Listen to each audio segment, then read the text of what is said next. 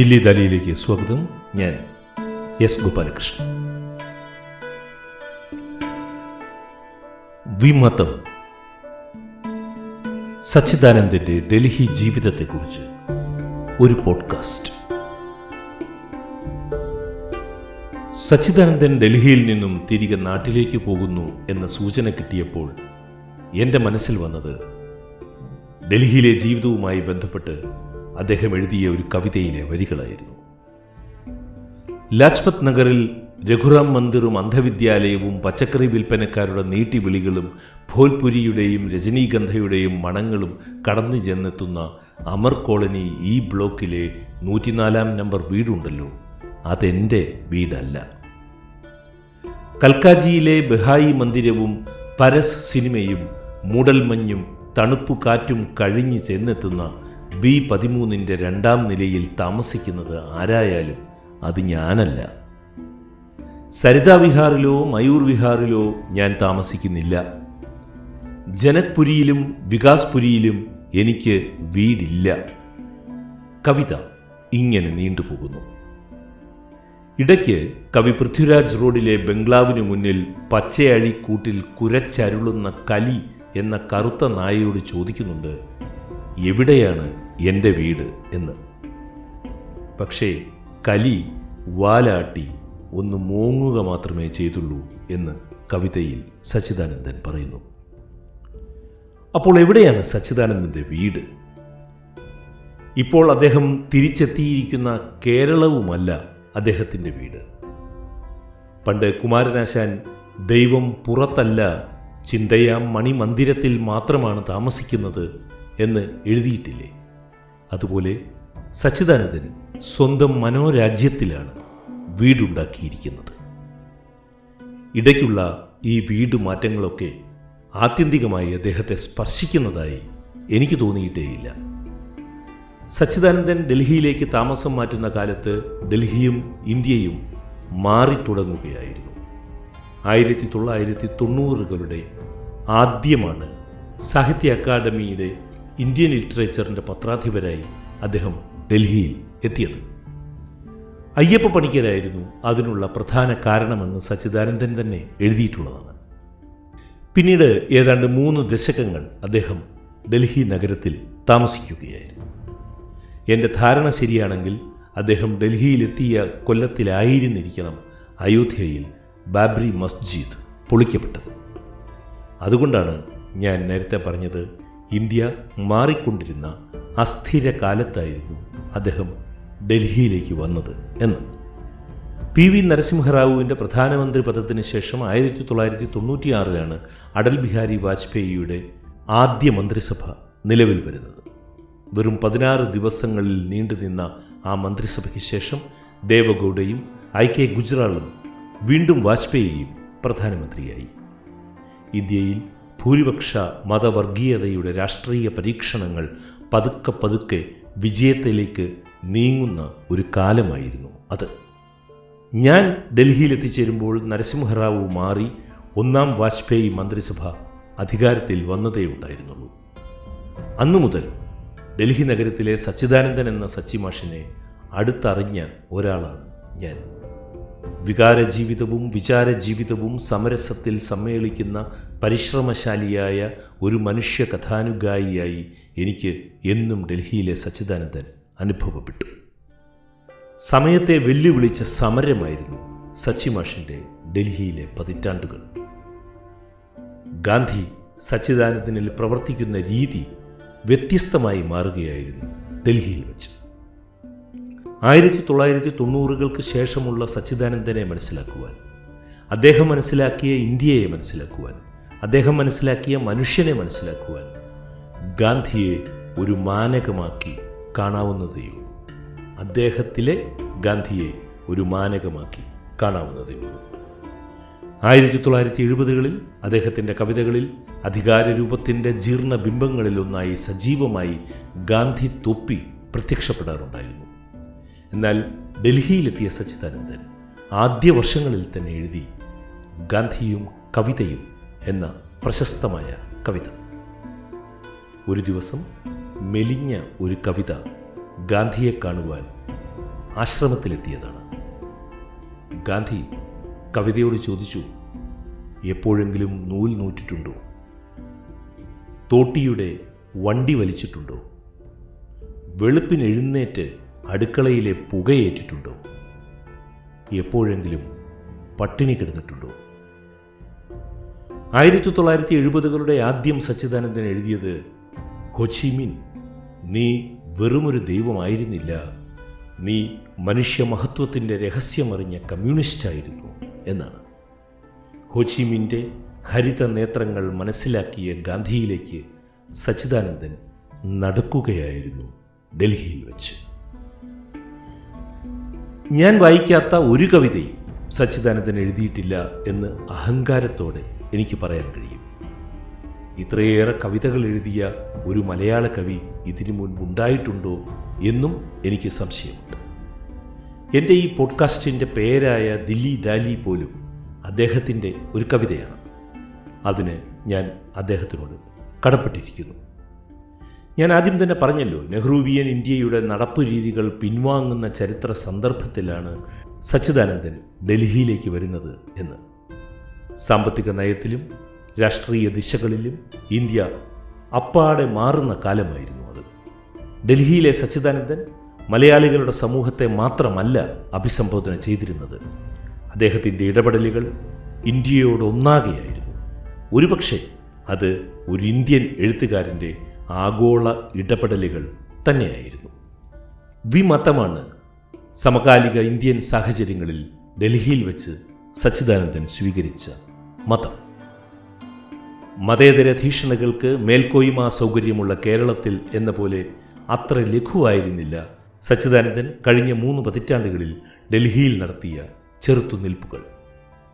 ആ ചെറുത്തുനിൽപ്പിന്റെ അടിസ്ഥാനം തന്നെ ഇന്ത്യയെ മനസ്സിലാക്കുന്നതിൽ അദ്ദേഹത്തിന് കൈവന്ന വലിയ മാറ്റം തന്നെയായിരുന്നു. അതുകൊണ്ടാണ് ഡൽഹിയിലേക്ക് വന്ന ഞാനല്ല ഇന്ന് കേരളത്തിലേക്ക് മടങ്ങുന്നത് എന്നും ആയിരത്തി തൊള്ളായിരത്തി തൊണ്ണൂറുകളിലെ കേരളമല്ല ഇന്നത്തെ കേരളമെന്നും കഴിഞ്ഞ ദിവസം നൽകിയ ഒരു അഭിമുഖത്തിൽ സച്ചിദാനന്ദൻ പറഞ്ഞത്. ഡൽഹിയിൽ ഞാൻ അടുത്തറിഞ്ഞ സച്ചിദാനന്ദന്റെ അത്ഭുതകരമായ ചില സവിശേഷതകൾ ഈ അവസരത്തിൽ പറയണമെന്ന് ഞാൻ ആഗ്രഹിക്കുന്നു. ഒന്നാമത്തേത് പുതിയ തലമുറയോടുള്ള അഗാധമായ ഐക്യദാർഢ്യമാണ്. അദ്ദേഹത്തിൽ രൂഢമൂലമായിരിക്കുന്ന ഒരു കമ്മിറ്റ്മെന്റാണത് പ്രതിബദ്ധതയാണത്. മനുഷ്യ സംസ്കാരമെന്ന നൂറ്റാണ്ടുകൾ നീളുന്ന സമന്വയത്തിലെ ഒരു കണ്ണി മാത്രമാണ് താനെന്നും അതിന്റെ പ്രസക്തി വരും കാലവുമായി സന്ധിയാകുന്നതിൽ മാത്രമാണെന്നും ഉള്ള ഒരു തിരിച്ചറിവിന്റെ പ്രതിനിധിയാണ് ഡൽഹിയിൽ ഞാൻ കണ്ട സച്ചിദാനന്ദൻ. ഏതൊരു പുതിയ കവിയെയും തന്റെ അനശ്വര വംശത്തിന്റെ ഭാവിയായി കാണുന്ന ഒരു വാത്സല്യമാണ് അത്. ഇനി രണ്ടാമത്തെ സവിശേഷത. ഡൽഹിയിലെ സച്ചിദാനന്ദന്റെ ഖജനാവിലെ അനന്തമായ സമയമായിരുന്നു എന്നെ അത്ഭുതപ്പെടുത്തിയ മറ്റൊരു കാര്യം. രണ്ട് സെക്കൻഡുകൾക്കുള്ളിൽ അദ്ദേഹം പുതിയൊരു സെക്കൻഡ് കണ്ടുപിടിക്കും പോലെ എനിക്ക് എപ്പോഴും തോന്നിയിട്ടുണ്ട്. അതിവേഗ നഗരത്തിന്റെ മുടിഞ്ഞ തിടുക്കങ്ങളിൽ ഈ മനുഷ്യൻ എങ്ങനെ ഏവർക്കും ഇത്ര സമയം നൽകുന്നു?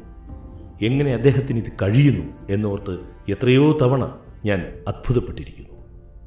ഒരിക്കൽ പോലും എന്നോട് സച്ചിദാനന്ദൻ നോ എന്ന് പറഞ്ഞില്ല. നനഞ്ഞിടം കുഴിക്കുന്നു എന്ന മലയാള പഴമൊഴി പോലെ എല്ലാവരും സച്ചിദാനന്ദന്റെ ഈ ശൈലിയെ ചൂഷണം ചെയ്തോ എന്ന സംശയം മാത്രമേ എനിക്കുള്ളൂ. നോ എന്ന് പറയുന്നതിന് പകരം കൂടുതൽ ഉറക്കളയ്ക്കുകയായിരുന്നു സച്ചിമാഷ് ചെയ്തത്. അതിനായി സ്വന്തം ആരോഗ്യം വെച്ച് മാഷിന് വലിയ വില കൊടുക്കേണ്ടി വരികയും ചെയ്തു എന്നെനിക്കറിയാം. ഒരു ഉദാഹരണം മാത്രം ഞാൻ പറയാം. ഞാൻ ഡൽഹിയിൽ സഹപീഡിയ എന്ന ഓൺലൈൻ എൻസൈക്ലോപീഡിയയിൽ പ്രവർത്തിക്കുന്ന കാലം. ഇന്ത്യയിലെ ഭക്തി പ്രസ്ഥാനത്തിനെക്കുറിച്ച് ഒരു എൻസൈക്ലോപീഡിക് സംരംഭം ഉണ്ടാക്കണം എന്ന ആഗ്രഹവുമായി സച്ചിദാനന്ദനെ കാണുവാൻ അദ്ദേഹത്തിന്റെ വീട്ടിൽ ഞാൻ എത്തുകയായിരുന്നു.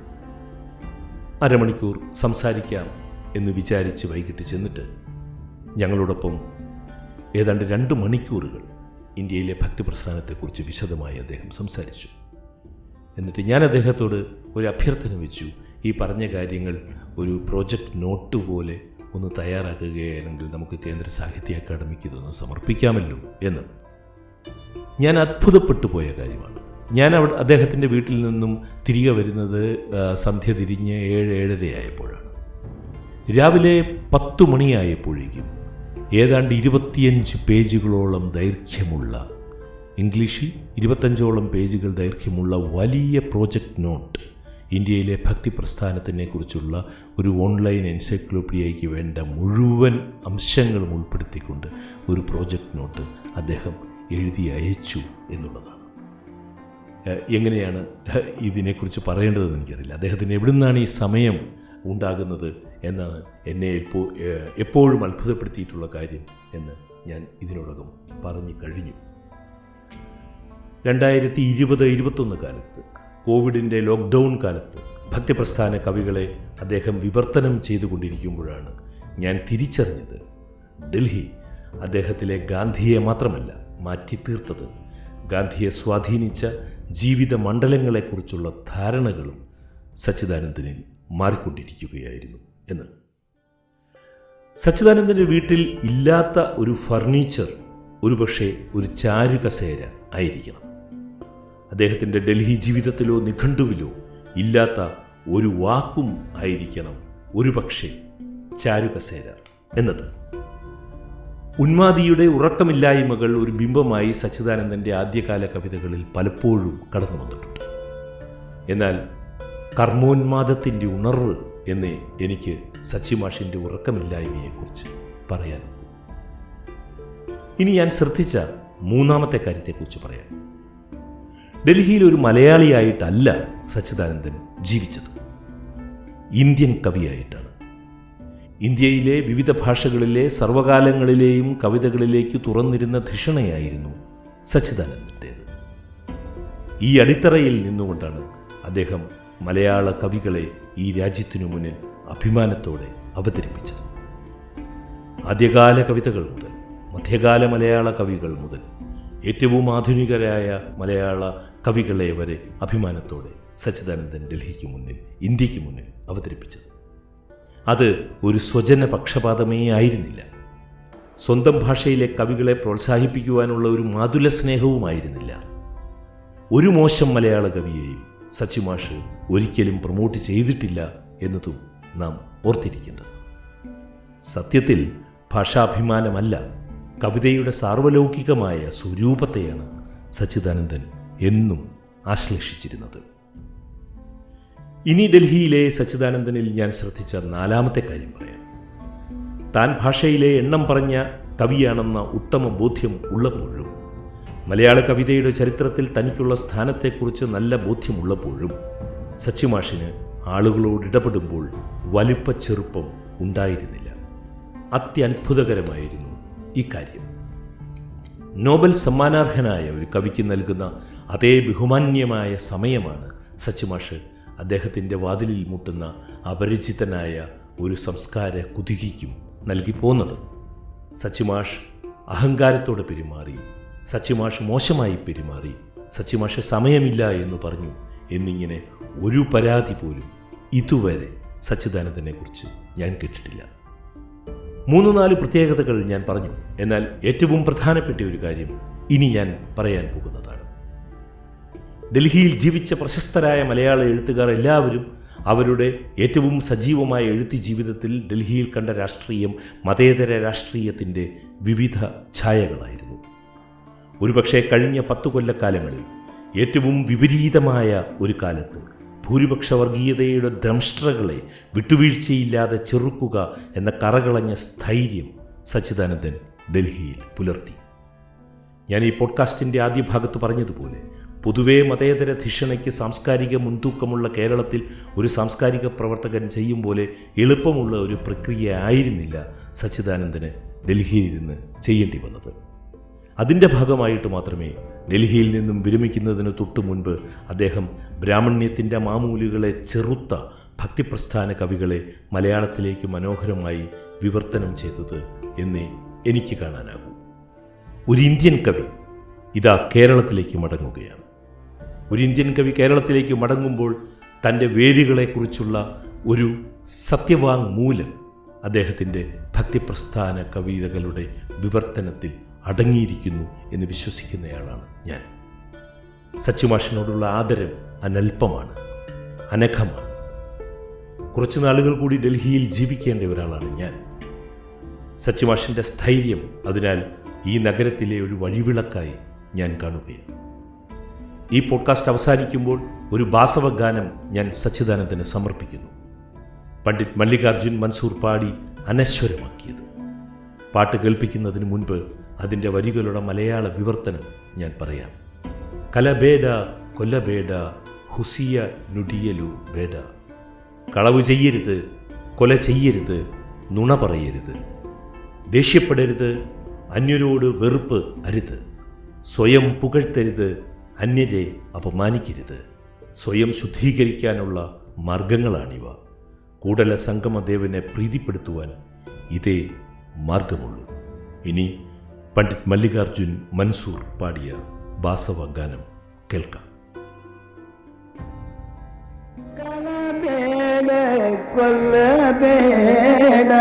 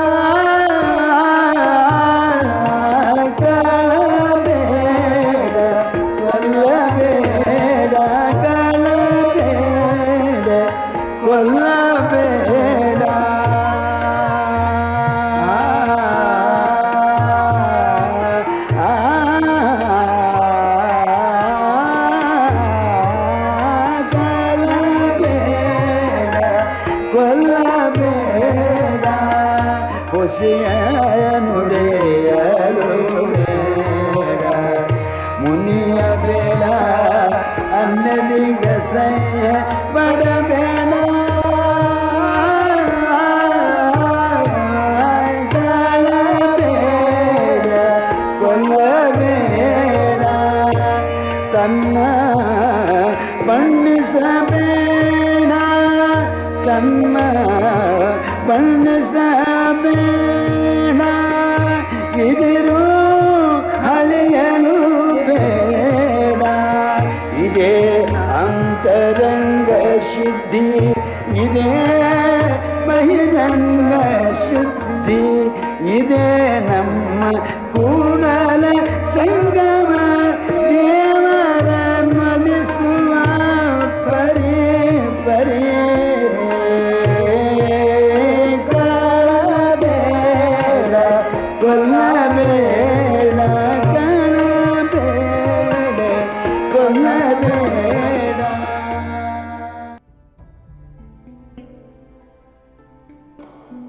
വിമതം.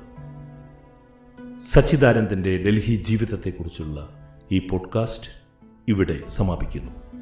കേട്ട സുമനസ്സുകൾക്ക് നന്ദി. സ്നേഹപൂർവം എസ് ഗോപാലകൃഷ്ണൻ.